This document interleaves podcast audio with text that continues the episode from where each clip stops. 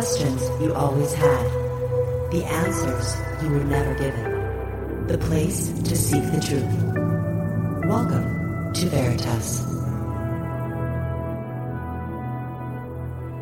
Got a stress case in your life?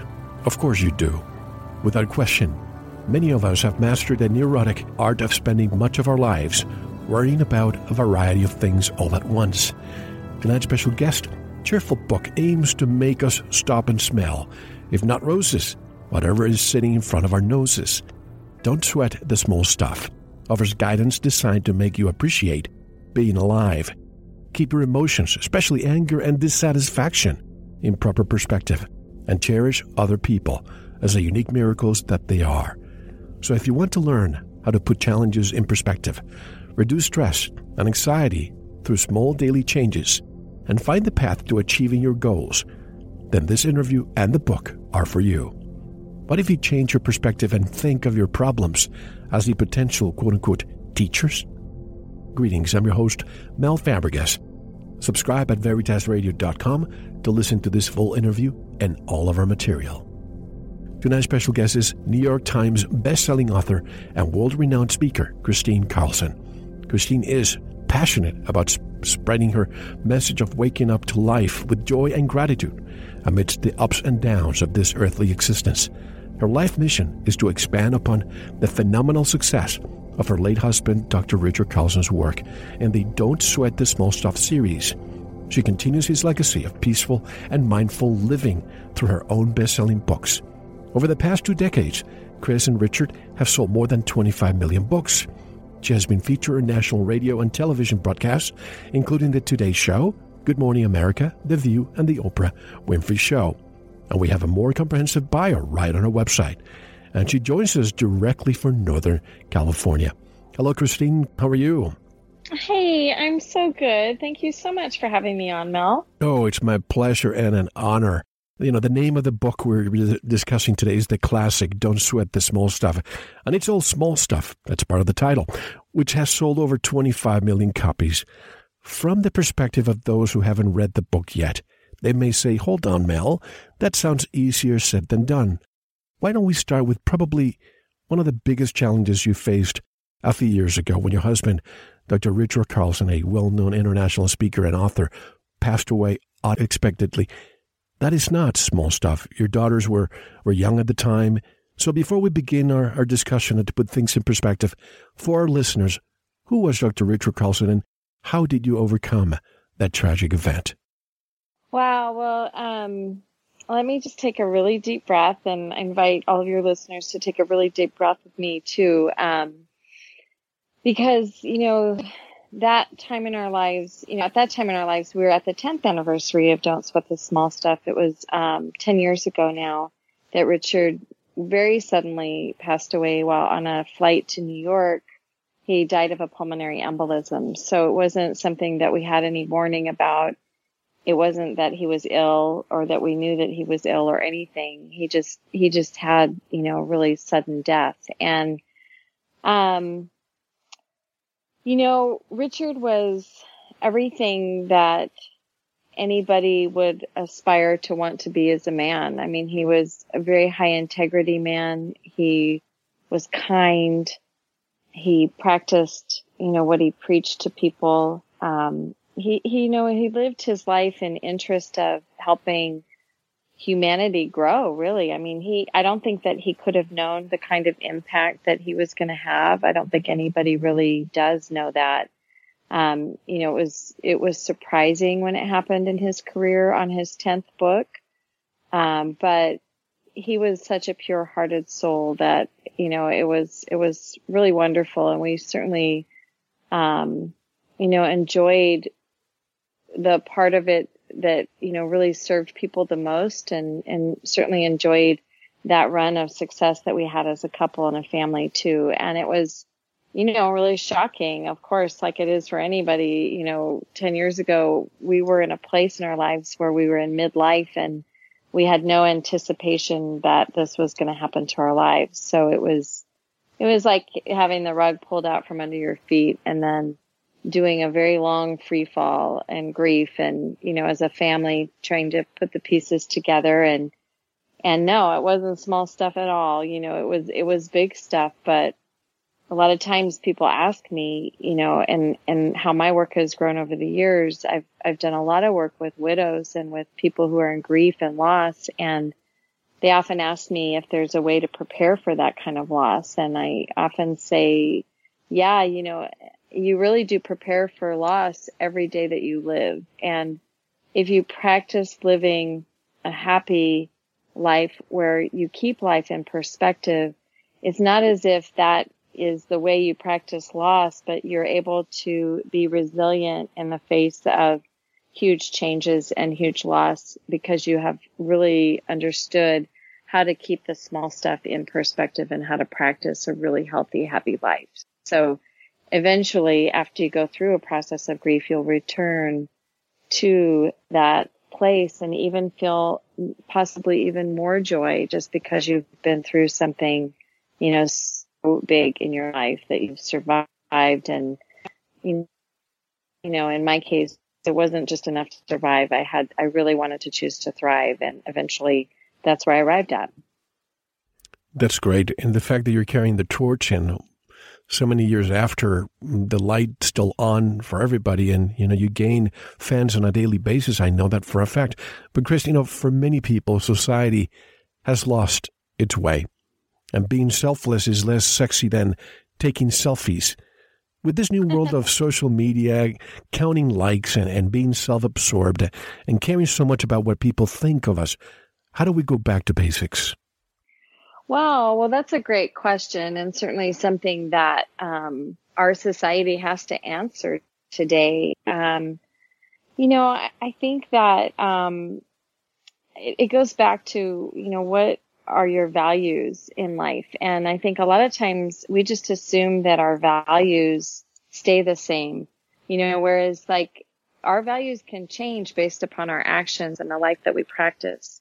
And I think what's we're going to see happen with people is that they're going to get sick and tired of being on their cell phones and on their social media and and the fact that their life is going to pass them by even faster because they're not being present to it.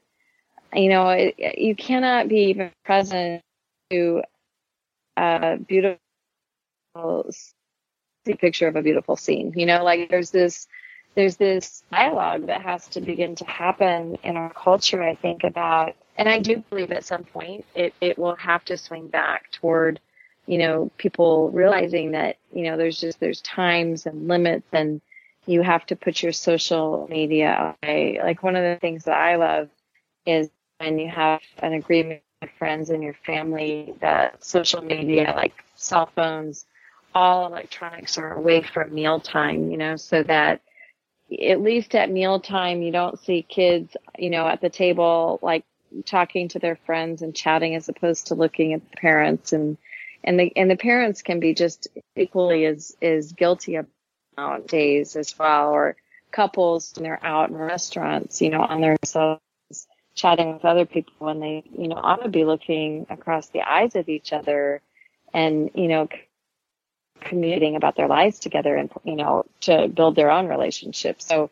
you know, these are kinds of things that I think that people are going to have to look at and disciplines, you know, that people are going to have to put in place in their own lives. And it, it's going to be based on a lot of things. You know, I think there's a lot of studies now that are showing that every time your phone, you know, is in your pocket and it beeps and buzzes that you have a cortisol spike. I think there was a special on 60 Minutes the other night about that, that um, Anderson Cooper, they were doing a test with him and he had a phone in his pocket and every time his phone buzzed, his cortisol spiked.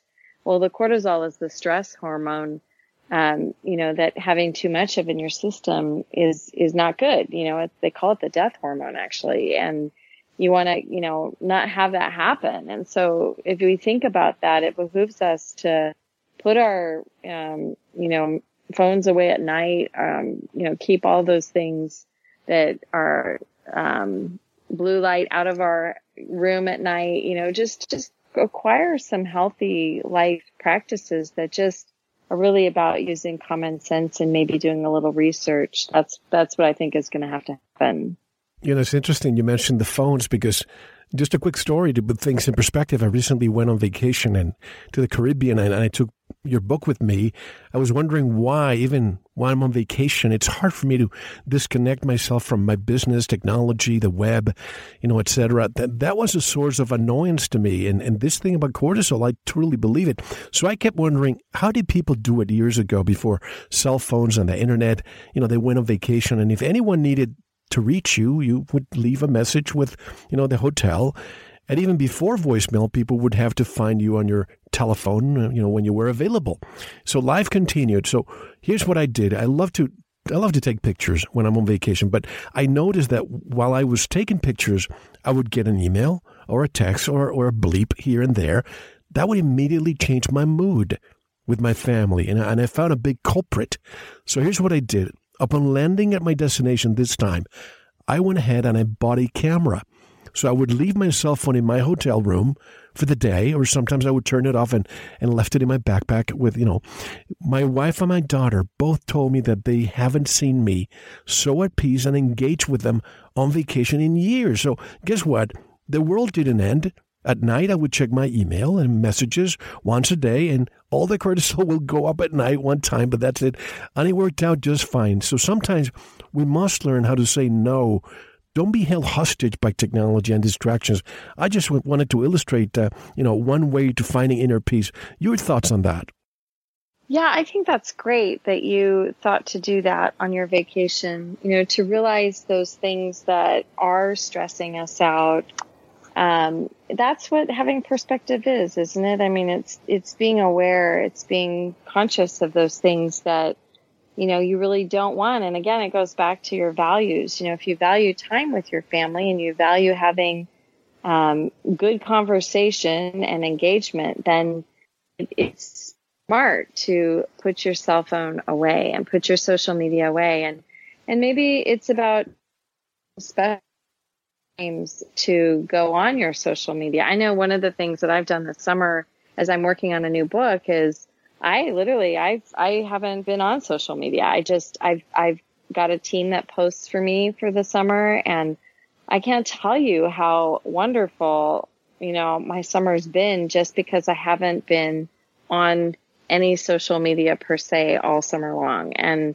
it's just helped me be so much more present and in the flow of my work and you know, and, and, and not having those artificial boosts that I, I heard recently there's some sort of, um, like, like a lot of game people who are authoring games and, and the game creators are having a neuroscience background and even like, like the different social media platforms are even releasing likes in like chunks of 10 and 20 to to boost the kids that are watching those likes go up and down or up you know? And and it's all meant to create this um, sense of dependence this sense of addiction to social media and being on your you know phone constantly. And i think i think it really if we're aware of that then we could say that the dangers of that are that you know we aren't going to be as present to our families and and have the deeper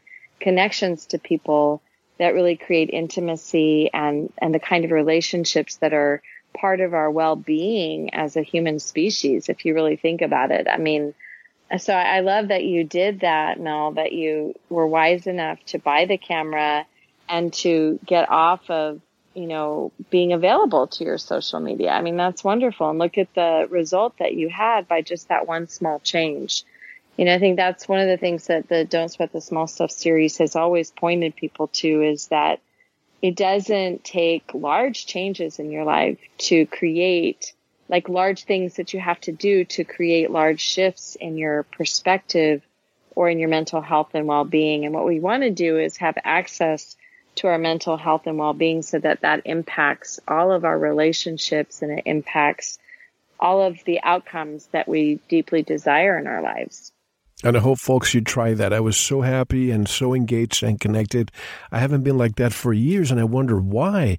I used to think I'm such a, you know, I don't mean to pat myself on the back, but I think I'm a good father, I'm a good husband, but I feel disconnected sometimes because I'm answering, you know, hold on, let me just get back to you because I have a voicemail to respond to. Anyway, you know, thousands of years ago, Epictetus, a Greek philosopher, said, It's not what happens to you, but how you react to it that matters. How do we deal with our reactions, which most of the time immobilizes from acting rationally?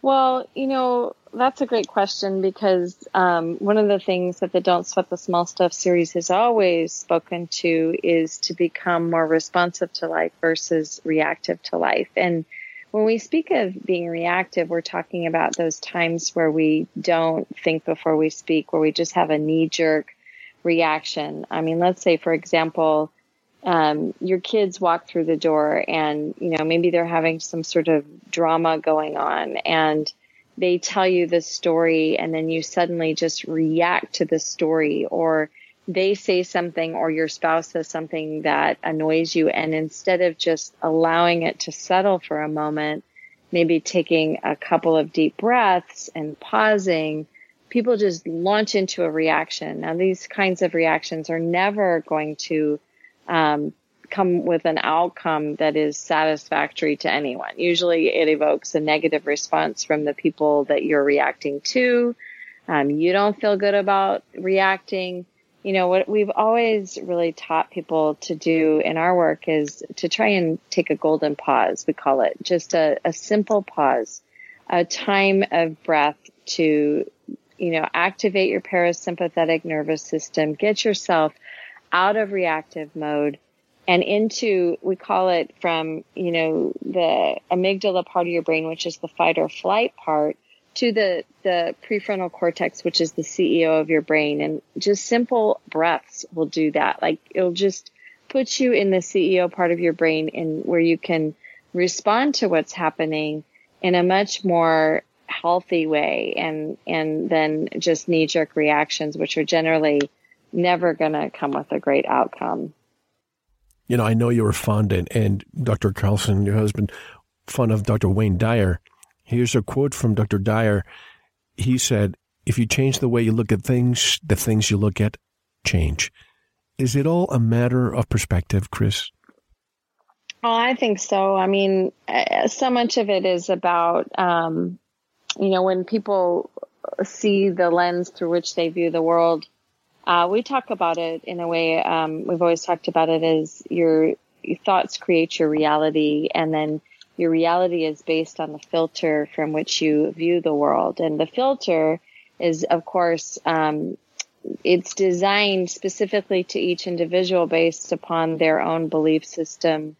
You know, the kinds of things that happened to them in their childhood, the kinds of mentors um, that they had, um, the kinds of any, you know, all of these things, whether it's it's positive or negative, it impacted your filter system and what you see in the world. Um, one of the most powerful things that really supports this now is that happiness researcher um, Shawn Achor um, he wrote this book called The Happiness Advantage, and I've had a number of conversations with him over the years about happiness. And one of the cool conversations that's happening now is with neuroscience, which basically um, a lot of the findings support so much of what Don't Sweat the Small Stuff and Dr. Wayne Dyer and you know just what Richard said. All of the you know great psychologists of our era that didn't have the advantage of that research, it really supports them in saying, you know, that yes, happiness in and of itself is a choice. And,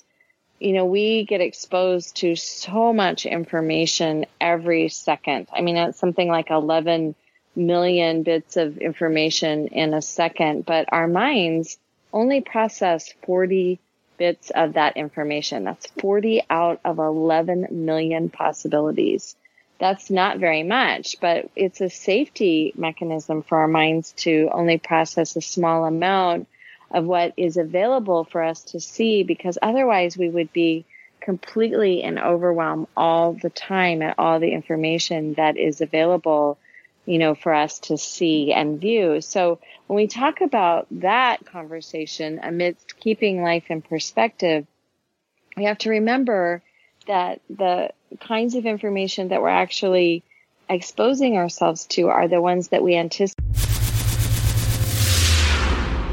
Thank you for listening. To unlock the full two hour interview, including video formats, downloads, transcripts, exclusive articles, and more, subscribe to Veritas Plus now. Gain access to our entire archive dating back to 2008. Just click subscribe at veritasradio.com. Because you don't want to believe, you want to know. Subscribe now. To listen to the rest and all of our exclusive material, proceed to the Veritas Plus member section or join the Veritas Plus family by subscribing. Click on the subscribe button at veritasradio.com. Don't forget to visit the Veritas store for focused life force energy. Get a 15 day free trial today with no credit card required. And if you want to get in touch with Mel, want to be a guest on this radio program, have a guest suggestion, or have feedback, just click on the contact button on our website at veritasradio.com. Now, proceed to the Veritas Plus member section or subscribe to listen to the rest of the interview. You don't want to miss it because you don't want to believe, you want to know.